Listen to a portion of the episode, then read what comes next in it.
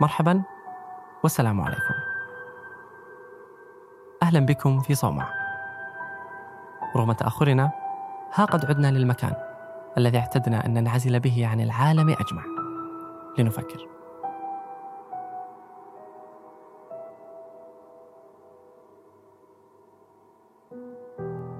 حينما يصنع علمك منك طبيبا يكون عدوك المرض أو حينما يصنع منك قاضيا يكون عدوك الظلم وأينما تكمن إنسانيتك فعدوها فكرة تفرض نفسها عليك. العدو هو ذلك الغريب المختلف عنا والذي يهدد وجودنا.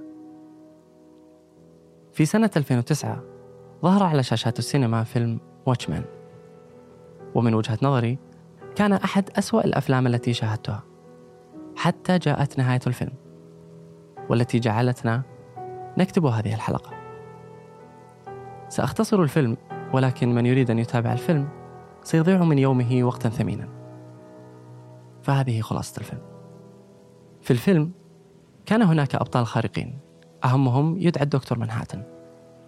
كان الدكتور منهاتن قادرا على كل شيء العودة للماضي الذهاب للمستقبل تحريك الأشياء التنفس في الفضاء كل شيء. ولكن كانت هناك لحظة زمنية مستقبلية لا يستطيع أن يراها. قبل هذه اللحظة بثوان كل شيء على ما يرام.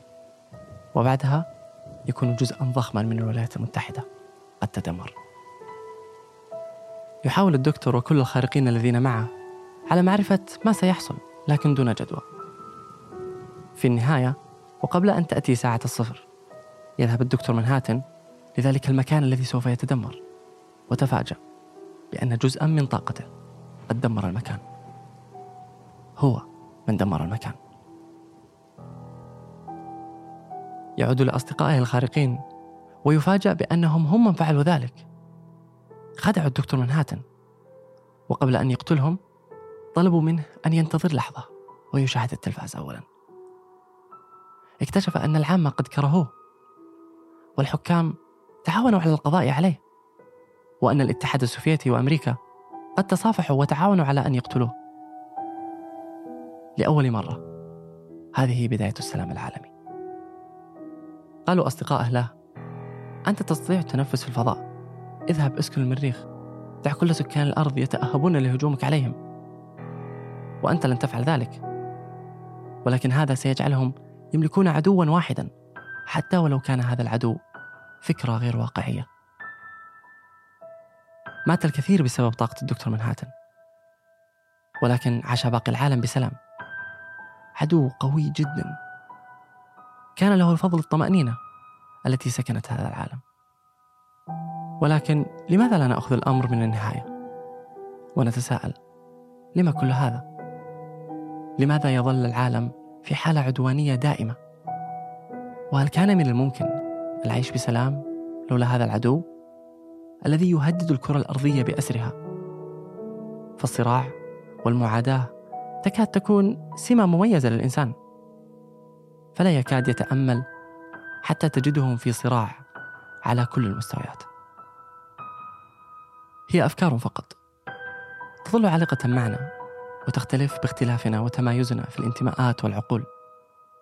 وقد تكون من دافع كره أو لدوافع عديدة. لكن تلك كلها أفكار تحوم بيننا فقط. لا تأتي من عوالم أخرى أو أشخاصا من كواكب بعيدة. ماذا لو كنا نعيش فكرة كالتي صنعوها في الفيلم؟ قد صنعت لنا أعداء وهميين حتى تسلب إراداتنا وأفكارنا وتوحد عداواتنا حتى تجعلنا نتجاهل جميع ما بيننا من مباغضة بعضنا البعض لمصالح شخصية لنكون كالجسد الواحد ونحارب تلك الفكرة فقط. عندها هل ستستمر في عدائك هذا؟ أم تحاول البحث عن أعدائك الحقيقيين؟ وماذا لو كان هذا العدو والأمثل الذي سيوحد البشر جميعا ضده هو مجرد فكرة؟ هل سيستمر هذا السلام إن حدث؟ لكن هل العدو يصنع من أفكار لا وجود لها؟ كيف لفكرة أن تجعل من الصراع سلام؟ إن كان عدوك فكرة هل تستطيع أن تثق بأفكارك؟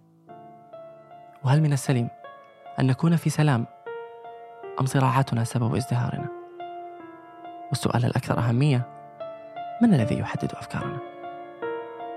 شكرا لحسن استماعكم ننتظر مشاركاتكم على حسابنا في تويتر وإلى ذلك الحين إلى اللقاء